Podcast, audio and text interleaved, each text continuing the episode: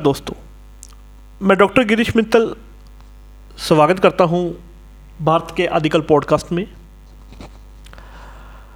आज के हमारे पॉडकास्ट में जहाँ हम बात करेंगे भारत के आदिकाल का ज्ञान के बारे में। भारत के आदिकाल से मतलब है वो समय जिसमें भारत के इतिहास का अपना अलग ही महत्व है।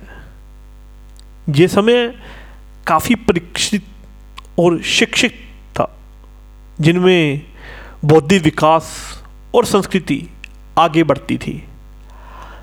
आदिकाल कहा जाता है 3500 बीसी से लेकर 1500 बीसी तक का समय, जिसमें ये प्रोग्रेसिव युग हमारी धरती पर था। आदिकाल के दौरान भारत में बहुत से साम्राज्य थे, जैसे Indus valley civilisation Vedic civilisation और हड़प्पा सिविलाइजेशन और उन सभी साम्राज्यों का अपना अपना दर्शनीय इतिहास था। इंडस वैली सिविलाइजेशन में सिंध और उसकी सहायक नदियों के किनारे बसने वाले लोग रहते थे। जिनमें से अभी तक उनके शब्द और शास्त्रों की सच्चाई को जाना जाता है।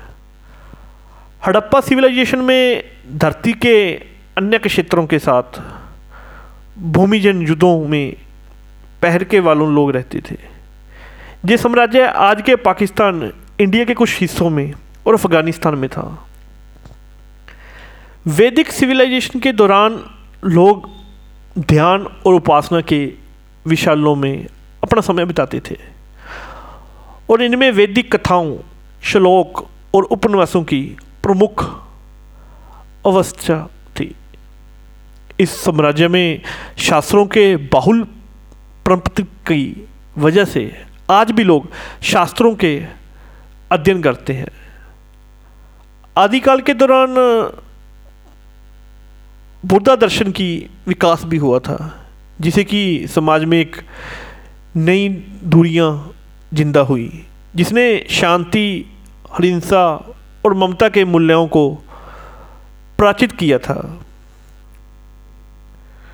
इस समय काफ़ी अच्छे कलाकारों और खेल खिलाड़ियों भी उपहारे जैसे कि चौतमस, पतंग और कदम, आज भी कलाकारों का विद्वानों, दवारों मेहनत से सीखे जाते हैं। तो ये थी आज की पॉडकास्ट, जिसने हमें जाना कि भारत के आदिकाल का ज्ञान। हमें क्या क्या शिक्षा देता है, हम आशा करते हैं आपको ये पॉडकास्ट पसंद आया होगा। अगले पॉडकास्ट के लिए हमें फॉलो करें। धन्यवाद। जय हिंद।